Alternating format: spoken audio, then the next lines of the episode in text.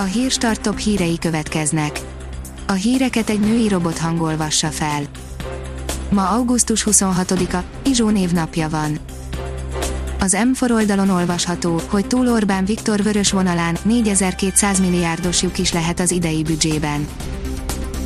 Hétfőn közölte a pénzügyminisztérium, hogy az idei költségvetési hiány gyakorlatilag minden eddigi várakozásnál is nagyobb lehet, Orbán Viktor vörös vonalát ezzel jócskán túllépi a kormány.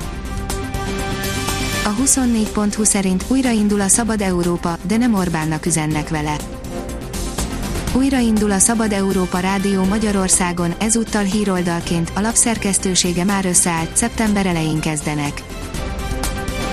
Az Index írja, lélegeztetőgépen van egy koronavírusos orvos a Máté Szalkai kórházból. Egy kollégája is elkapta a kort, és újfaluban is megfertőződött egy orvos, két gólyatábort is be kellett zárni.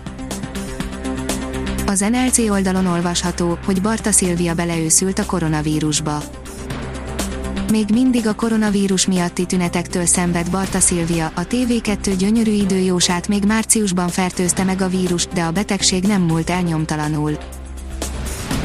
Mennyivel csökkentek a fizetések, a banki utalásokból kiderül, írja a növekedés a koronavírus járvány megcsappantotta a fizetéseket, legalábbis ez derült ki a bankokhoz érkező hóelei utalásokból, azóta azonban elindult a kilábalás, a lakossági fizetésekről kérdeztük az MKB, a Takarék, a CIB és a KNH bankot.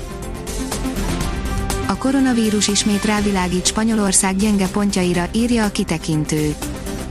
Az euróövezet válsága után Spanyolország pozitív példaként jelent meg a blog gyengébb nemzetei számára, a világjárvány azonban nagyban veszélyeztetheti ezt az előrehaladást.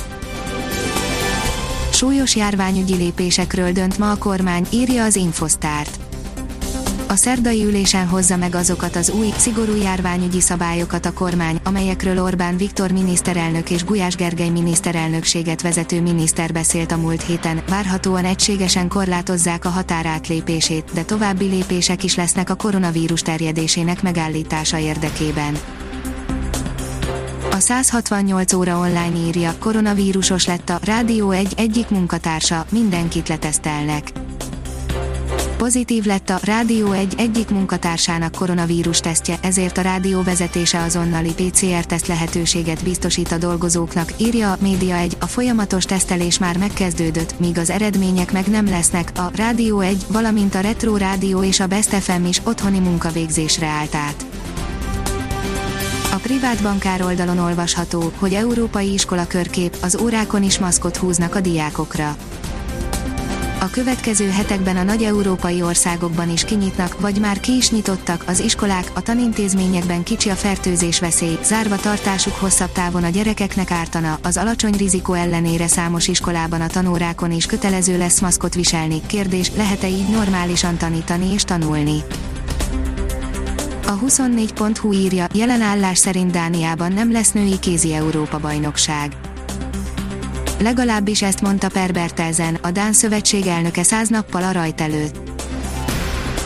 A kiderül oldalon olvasható, hogy markáns hidegfront vett véget a nyugalmas nyári napoknak. Augusztus utolsó napjai meleg és jó részt száraz idővel telnek, 35 fokkal tetőzik a hőség a hétvégén, majd vasárnap estétől egy markáns hidegfrontnak köszönhetően ízelítőt kapunk az őszi időből. Ha még több hírt szeretne hallani, kérjük, hogy látogassa meg a podcast.hírstart.hu oldalunkat, vagy keressen minket a Spotify csatornánkon. Az elhangzott hírek teljes terjedelemben elérhetőek weboldalunkon is. A hangfelolvasás nem jöhetett volna létre a Google Cloud és a Centrál Média csoport hírstart fejlesztései nélkül. A hírstart kísérleti adását hallotta, a technológiánkat folyamatosan fejlesztjük. Ha tetszett a hírblokkunk, kérjük, hogy ossza meg ismerőseivel, vagy értékelje közösségi csatornáinkon. Visszajelzése fontos számunkra. Köszönjük, hogy minket hallgatott!